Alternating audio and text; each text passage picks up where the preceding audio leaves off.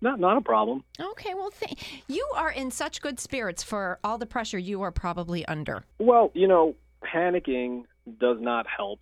And, when you're doing this every day, your patients, they need to see on your face that you feel confident that you can help them. I think that's kind of one of the most important things for people to understand, that I know what's going on, I can help them. And I can help them decide if it's a 5-alarm blaze or just a match. Well, we want to thank you again for calling us today, Dr. Shah. And a lot of people are asking, where can we get tested and how? Are you one of the test sites? We are. So our center here in Santa Barbara, in the Villages, next to the Villages Hospital, we have actually set up a drive-by center. And essentially what we request of you is to call our hotline so that we can do a screening over the phone to avoid exposing people to others who might be higher risk. And once you reach the screening criteria, we'll set up a time for you to drive by the tent, and we have our staff outside fully gowned, masked, with the kits available. They'll do the swab. You don't have to leave your car, and, to be Villages appropriate, or your golf cart. Yeah. We can basically get the test kit. And then after that, we're expecting folks to help us by returning home immediately and awaiting the results, almost like a self-quarantine. And again, this is for the folks who we've already determined actually are at risk. So people may be coming off of a cruise ship, exhibiting some cold and flu-like symptoms, the dry cough, a lot of the stuff that most of you who are, not living under a rock have been hearing incessantly. And then just the specific thing for us is the travel. Where we are in this region of the country, between Ocala, the Villages, and the Orlando area, is a very large tourist market, and also a lot of folks taking cruise ships all over the place. And so we take this part very seriously, and we want to be very appropriate in who we are choosing.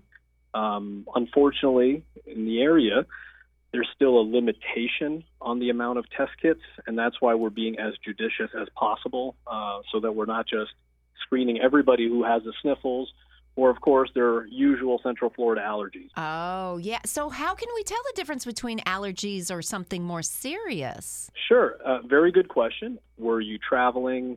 How long ago did you start feeling ill? The distinguishing part would be, your sputum, which is basically the stuff that you spit out, the color of it, how high your fever is going. And a lot of it is also history. Just kind of a simple question like, well, is this something that you get every single year at this time?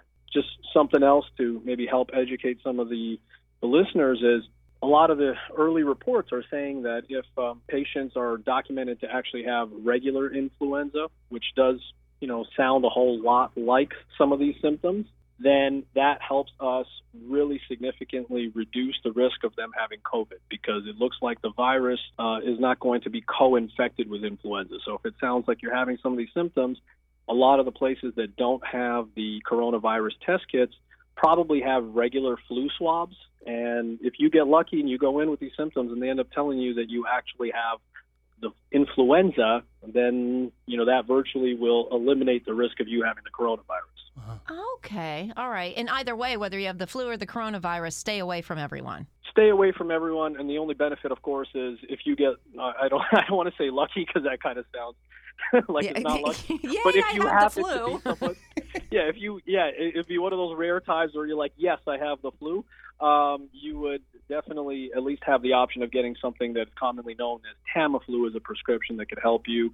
But again, you would still practice a lot of the same good principles, which is try to isolate yourself, wash your hands frequently, cover your cough, make sure that you're, just not going out to all of your normal social events. I certainly wouldn't host any dinner parties and be the top chef. Oh, yeah. Definitely. Doctor, I do have one question. What evidence does toilet paper have in fighting off the virus? It's a good question. I guess one is maybe it's cheaper than Kleenex, and the second is I think a lot of that just has to do again with some of the panic that people are feeling by watching other parts of the world. Everyone is worried that we're going to impose a quarantine over here, so I think everyone is just stocking up on the toilet paper, thinking that they're going to be stuck in their house for the next 1 month.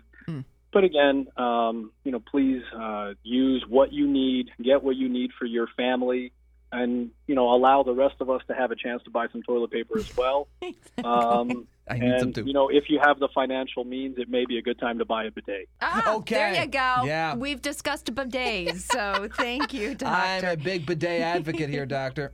In all seriousness, when we get the test done, if you decide that we're a candidate for the coronavirus test, how long does it take to get the results back? Sure. Excellent question. As I said, I would ask you to go home immediately and wait for the results. Preliminary results can be available the next day, but because this is such a sensitive hot-button topic, all results and all kits are having to be sent to the CDC for confirmation.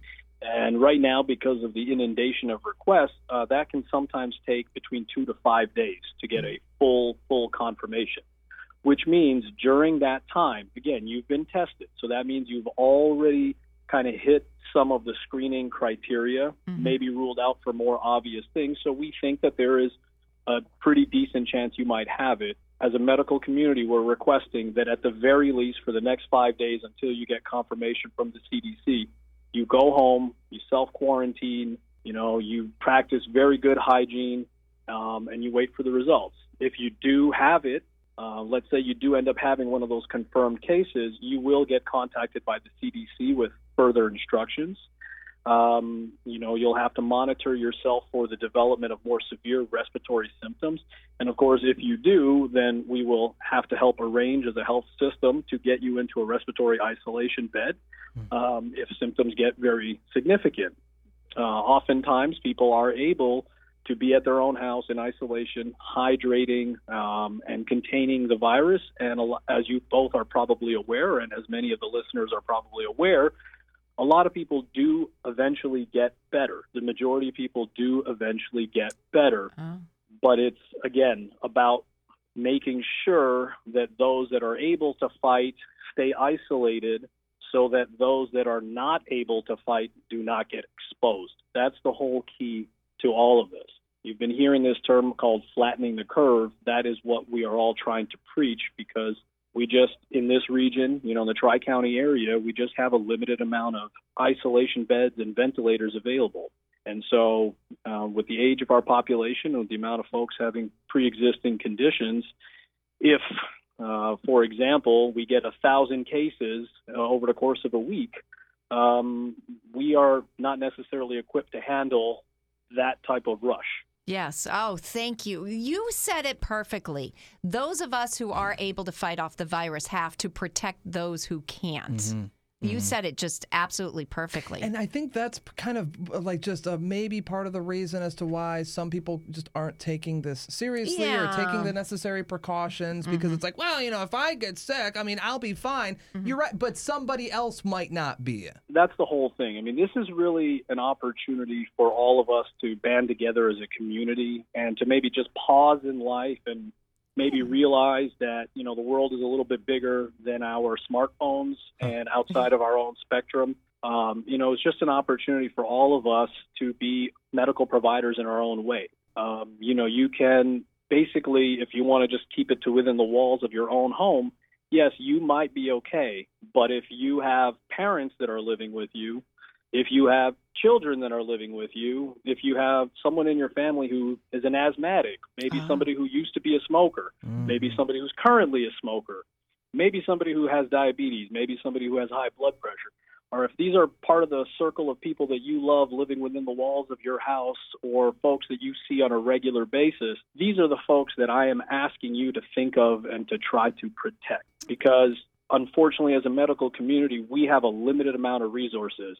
And as much as we would love to save all of your parents and all of your grandparents and all of your children and all of you, if we do not get a handle on this, we just may not have enough resources to be able to do that. I love that. Save your loved ones. Yeah. That's wonderful. Gosh, Doctor, thank you so much. We can't thank you enough for calling because a lot of people are saying the media is overhyping this. We wanted to hear it from a medical professional. Are you an infectious diseases doctor? I am an internal medicine doctor, as well as a nephrologist, which is a kidney doctor, and my wife is actually an infectious disease doctor. Okay. Oh, okay. All right. So you got it in family. Oh, you know, this topic is being discussed. You know, most people at dinner will talk about their day. We're talking about coronavirus. You just can't escape it, can you?